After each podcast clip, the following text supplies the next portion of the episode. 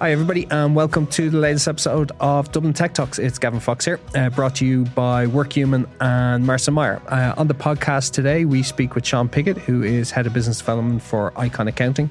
Icon Accounting are a Irish-owned business that work within the contracting and accounting business. Uh, they facilitate uh, organizations and contractors on site through compliance, payments, uh, and other solutions.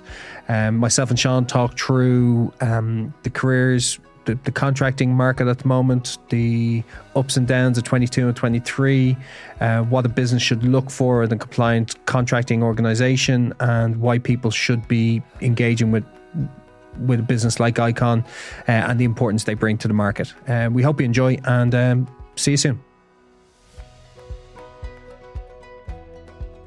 Sean Piggott, Head of Business Development for Icon Accounting. Welcome to Dublin Tech Talks. Thank you very much for having me. Honoured to be here. So, Icon Accounting, contract management, accountants. What what does the business do, and, and what's your role there? Uh, so, I suppose how to how to explain it. It's quite simple, to be 100% honest. We manage the compliance and finance for independent professionals. Now, when I say independent professionals, that can vary, I suppose, quite broadly. Um, the company was founded in 2008 and it was founded as a result of a very emerging market in Ireland at that time. So that's when the, I suppose, professional community or professional independent community mm. was kind of really starting to take off. Uh, founded by Jared Kiernan. And again, I think that the vast majority, to be 100% honest, of the immediate growth that was witnessed in 2008 was a kind of a direct result of FDI and IDA. Yeah. Um, that method of engaging with talent was quite commonly known in the States, in the UK, and across mainland Europe, but it was something that hadn't really, I suppose, taken its toll in Ireland at that stage. We do like to be a little bit slower to adapt to these things. So well, it was here, but it, it wasn't. There was no real compliance behind it. Yeah, like you could be a sole trader, and you could have been some lad picking up yeah, picking up a check and nobody really cared. Yeah, and I think I think probably that's the, the kind of loose nature of a sole trader set up in the structure within a sole trader. Mm. Probably scared a lot of the multinationals to an extent where they were probably looking for something a little bit more secure. Mm. Um, and that's again, I suppose, where Icon step in. So we offer private managed company solutions. That's through umbrella companies or obviously through someone's own individual company, yeah. which we can also manage. Um, typically, the natural kind of progression for someone that's starting out in, I suppose, a contract opportunity for the first time, most of them will opt for a director umbrella solution or an umbrella company setup to start. Yeah. Uh, very, very straightforward and easy. And it takes an awful lot of the, I suppose, admin burden away from someone that is considering that line of work. So after probably six to 12 months, if they are still considering contracting as kind of something long term, and we would consider long term and contracting as anything kind of three years up, if they are considering contracting for that period of time, we'll very much advise them to, to look at the private limited company. So they'll be the only shareholder within that company, obviously, and we can manage that on their behalf too. Um, but it just offers kind of further flexibility, further, I suppose, opportunities to become more tax efficient. And yeah, it's it's been good. It's been a whirlwind three years, to you're, be honest. You're, there three years, aren't you? Four yeah. years, yeah, yeah. March 2020 was when I started. Excellent. So yeah, literally. not much went on then, did it? two weeks, two weeks before the announcement came, I was actually out on the road meeting people for the first time, and I heard the announcement then from the Taoiseach. So, um, and what, what was the reaction on the contracting side? Because um, was there a, a, flight to contracts, or was there just a, a, kind of everybody took a pause? I think that's the flight. Yeah, it? It, like again, my biggest concern was look, I'm after joining a company, and fifty percent of our client base is going to be gone in the morning. Yeah. Uh, thankfully, I was completely wrong.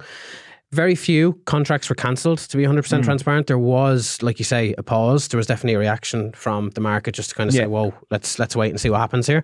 But ultimately, there was very little impact, to be 100% transparent, on our on our client base. There was, like I say, some pauses, but them contracts did continue and go ahead when yeah. things started settle but down. Then there's so, a demand for other things, like or for um, like medical was uh, needed. yeah, abs- like absolutely. And then obviously it kind of went from the medical rush to the cybersecurity rush, and people are you know operating remotely for the first time, etc. So it really was non-stop from I would say April 2020, kind of late April 2020, early May 2020, yeah. all the way up until December last year. Yeah. It was non-stop. Like genuinely. We don't talk about Q1. No. Q2. No, no, we don't talk about that. That's okay. That's okay. We're on the same page there. um, but yeah, it genuinely non-stop, non-stop. So this is really, I suppose, this year has been my first insight into yeah. the cyclical nature of, of the recruitment space. Um, and again, it's it, don't get me wrong, it's been a more challenging year this year, but it's still it's still been good. Yeah, it's my sixth cycle. great. I, I had hair by the first one. but by, by, the eighth one, I'll be, I'll be shining my head. It's it takes resilience, I tell you that. Um, so I've I've worked in contract recruitment for too many years, and I understand it very well. But what would you say the fear is for a lot of people getting into that market? And I always like you don't have a permanent job, you know, you could be fired any time, all that kind of stuff. So what what is why is there such a buoyant market in this space? Because you, you wouldn't if you if you don't live within this world, you don't really understand that like I say thirty percent of companies of larger companies could be 40% are made up by contractors. Absolutely, absolutely. So I always say to look at again, if you're speaking to someone that's never worked as a contractor before, it's completely natural for them to be concerned, cautious, all of the above. The main concern or caution comes from the fact that for the first time in their professional career, there's an expiry date associated with that actual yeah. opportunity. Now, you know as well as I do, if if you go in and do your work, I would say nine times out of ten, mm it'll be a case that if there's not another project with your, I suppose, actual client that you're delivering that service yeah. to at this moment in time, the recruiter that you're actually working with that's placed you with that client will more than likely have more opportunities for you to to at least consider. Um, but again, completely natural for anyone to be concerned about it. Like I say, the expiry date is there. Why people tend to look past that is because the rate of pay on offer for an independent professional contractor in comparison to a permanent employee that would pretty much be carrying out the exact same role, mm. you're looking at 20 to 30% yeah. in additional. Now, again, that's not to say that, you know, that comes with its pros and cons too. They don't get paid for holidays, so you get paid for the yeah. time that you physically work. You also do lose, I suppose, the element of the benefits package that comes with permanent employment. So your employer's pension contribution, as an example, your your you know your life assurance, your kind of sick pay cover. Um, but thankfully, based on the I suppose the work that has been done by Jer and you know everyone yeah. in Icon since then, all of those benefits can now be replicated and actually not even replicated but improved upon. So yeah, that that's probably the evolution of from when I started out. Yeah, yeah, back a long time ago to now. There, there is like the availability of getting your independent um, pizza. I was about to say independent. Uh, you can get pizza too. Just don't try and expense it, please. independent pizza it certainly helps on your policies. Uh, so you can get your pension, you can get healthcare, you can do all that now through your organisation. But also, you can start applying for mortgages because that, that, ah. was an Eddie no when when it was there. Like nobody would do it. Hundred percent, hundred percent. And I think to be honest, that it was always going to take probably ten years for the yeah. banks to become you know comfortable and familiar with the actual market itself. Um, but again, we've been blessed with the fact that our wealth management partner actually started their own mortgage brokerage, so we know for a fact that if anyone yeah. of our clients essentially is in that kind of process or at that stage in life, there's someone that he can speak to that not only you know obviously knows everything from a financial perspective, but they also very much understand the independent professional contractor market as well. So it's been a massive game changer. Um, again, there's there's more new entrants coming all the time in terms yeah. of you know actually specialising in contractor mortgages. So that can only be good. Yeah, and I'll, last bit of kind of policy stuff. Uh, IR thirty five happened in the UK. Was a was a bit of a, a shit show. Yes, absolutely. Um, kind of reversed a bit. Yeah, well, U turn, another U U turn. Yeah, so it's still a bit of a shit show. Yes. Do you see? I always people always and I say no all the time, but we're really compliant in a, in a market that can be very uncompliant. Yes. Do you think that policies will change around that, or will it always be that kind of self-regulating, revenue generate like that revenue led? Uh, it, it's a policy? hard it's a hard question to answer to be 100% transparent but I do personally believe that there'll be no changes in terms of an IR35 approach yeah. from from Irish legislation perspective. Um, if we're going to learn anything from the UK, it's how detrimental IR35 has actually been yeah. to that market. You know, there's been obviously there was a massive influx of people moving away from the UK when that was introduced, and like you say, it was an absolute minefield. So much so that HMRC actually misclassified a load of their own yeah. independent professionals. So I love that. yeah, you know, if, if the if the legacy makers or sorry, if the re, if the regulatory body can't get it correct, yeah. who can? Um, but it just shows you the complexity behind that actual, I suppose, legislation that was brought in.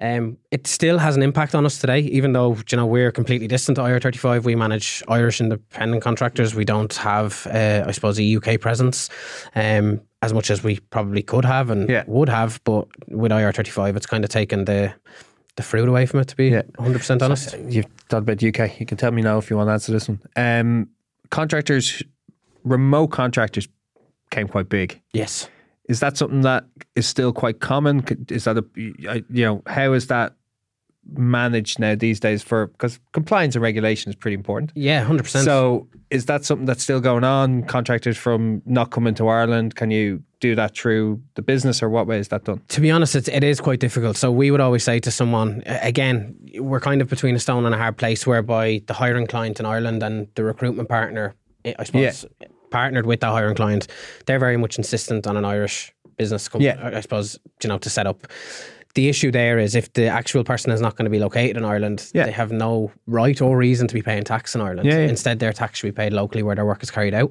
But as soon as obviously you mentioned, you know, this person should be operating through a UK limited company, it kind of. So does that just come back to them paying their taxes? it does. Really it, it, simplistic. It, it, does. It genuinely does because are, are, they are they an employee or are they a limited company? Exactly. their taxes? Yeah, exactly. Uh, now it's a bit of a fear thing. It is. It definitely is. And what's what's happened, I suppose, even with UK recruitment agencies that now obviously try to you know approach the Irish market, they kind of put this blanket rule across the Irish candidates, and it's like you're damaging yourself here first yeah. and foremost. But yeah, they're they're very much. You can see the fear within the hiring clients and within these recruitment partners by literally just throwing the blanket over everyone yeah. and saying you're inside. But you can, can't you? There's no real like once you, you once you do your background checks and you get your tax validate or hundred percent, and there is there's a self assessment and stuff, so you can you can get around it. But again, it's it's more sort of hiring client that you're kind of trying to to please. Perfect. That's that bit done.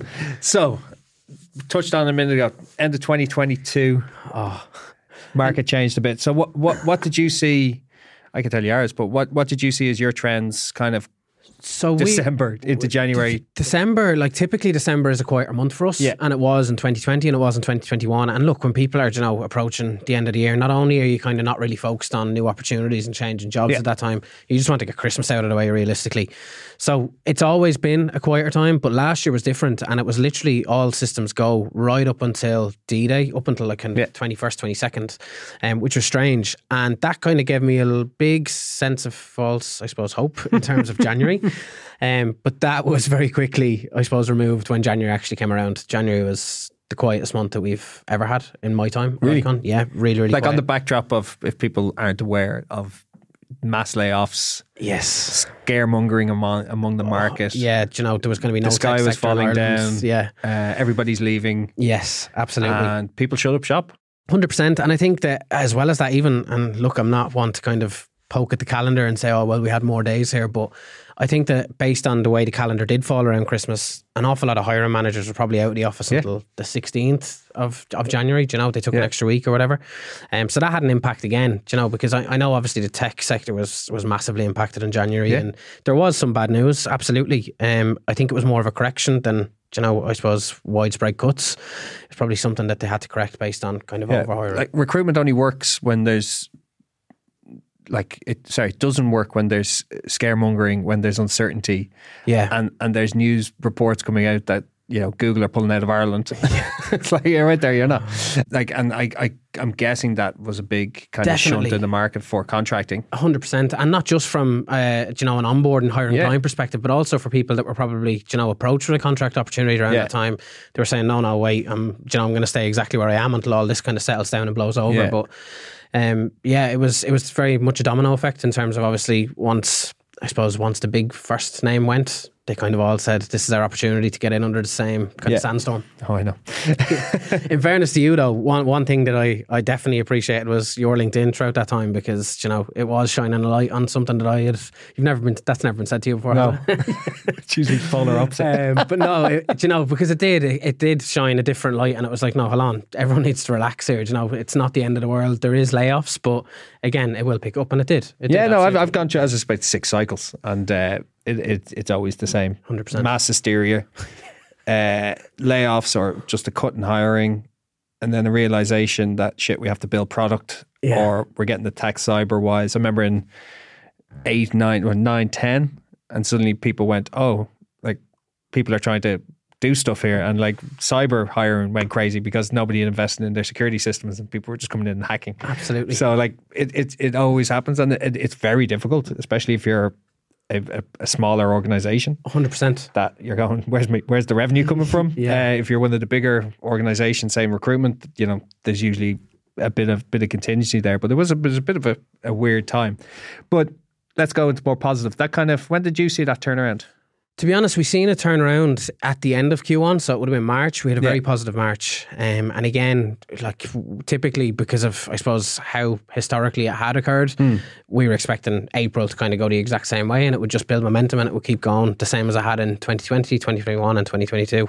Um, it wasn't the case. Yeah. There was there was another slight kind of dip, Yeah. but it really has picked up this this quarter. We've seen it since June. yeah, Kind of second of June, suddenly people went, "Hey, let's go hiring again." Yeah, exactly. Um, and I suppose one thing that has benefited us, to be 100% honest, Gavin, is like when I joined the company, and I suppose eh, I'm not taking credit for this whatsoever, by the way, but Oh, it, it was a case that we were very tech heavy in terms of Yeah. our clientele. That's not by accident or coincidence. Obviously, that's Hmm. where a lot of the contract roles are in the Irish market. But since 2020, there has been an awful lot more kind of information out there to hiring clients, as well as obviously to, to different recruitment partners that may. Yeah. never have been interested in a contracts desk before.